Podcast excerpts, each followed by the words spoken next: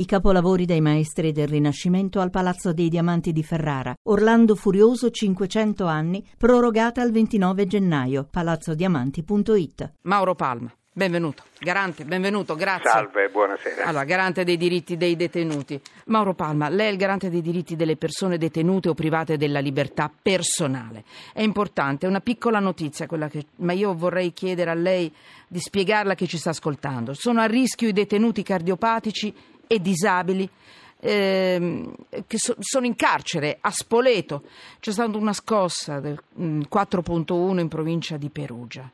Ed è, ed è evidente che ci sono dei carcerati, io voglio pensare anche a loro, perché non devono soffrire oltre la pena, loro sono in, in, galera, sono chiusi dentro e hanno paura e quei carcerati che hanno il cuore un pochino più debole, e delicato, soffrono più di noi, noi possiamo scappare, loro non possono scappare.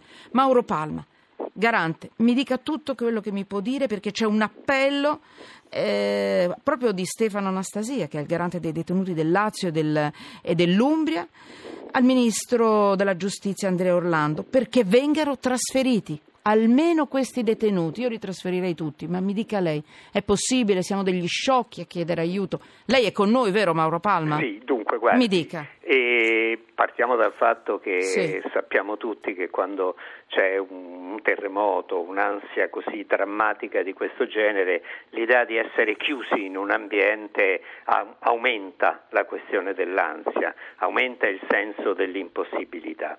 E, e, quindi diciamo, sappiamo tutti quanto può essere drammatico eh. trovarsi in un ambiente chiuso. Mi ricordo il primo terremoto anche rispetto, il primo intendo dire quello del 24 di agosto rispetto al carcere di Camerino, delle, situazione realmente drammatica a cui devo dire gli agenti di custodia hanno saputo rispondere, hanno aperto le, le celle cercando di tenere la situazione sotto sicurezza, però diciamo da dando anche quella sensazione di poter andare nell'ambiente aperto, nel cortile, in qualcosa di questo tipo. Questo diciamo, è l'aspetto emotivo, però ci sono due riflessioni che io vorrei sviluppare con voi, perché qui parliamo dei cardiopatici e dei disabili. Allora, la prima riflessione riguarda che vuol dire tutelare la salute. Noi troppo spesso pensiamo che tutelare la salute sia semplicemente rispondere con le cure a una situazione patologica, una situazione di star male e questo è giusto, va fatto, eccetera.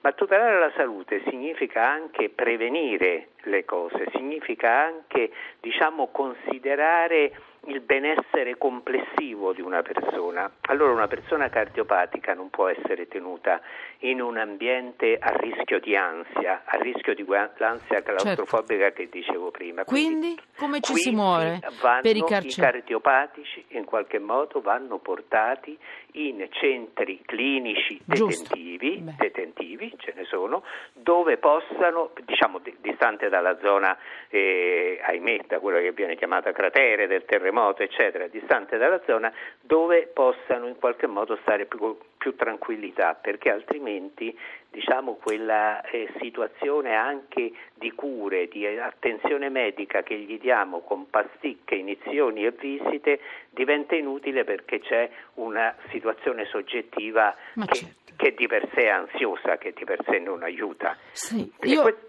Sì, e questo è possibile, dottor Palma? Questo garante? è possibile, non, non, stiamo parlando di numeri enormi, eh? non stiamo eh. parlando, e... stiamo parlando mm. dei detenuti più anziani, eh, cardiopatici. Lo facciamo, mi fa sapere se è una piccola battaglia per E carità. questo mi farò anche io carico con il Ministro eh. Di, di, fare in modo che queste però c'è poi anche una e seconda... chiuda, questa è la, è, la, è la, sigla, mi dica veloce se ce la fai in un titolo. Sì, la mi... seconda cosa è, noi troppo spesso pensiamo ai detenuti come soggetti forti magari perché hanno commesso reati gravi.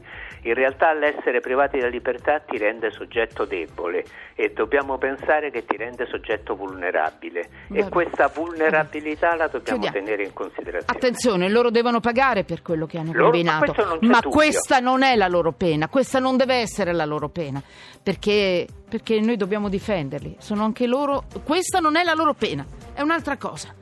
Uh, Mauro Palma, grazie, grazie. Mi faccia grazie sapere se siamo riusciti a questi temi. Ma è importante, li abbiamo messi sotto inchiesta. Lucrezia Scardini.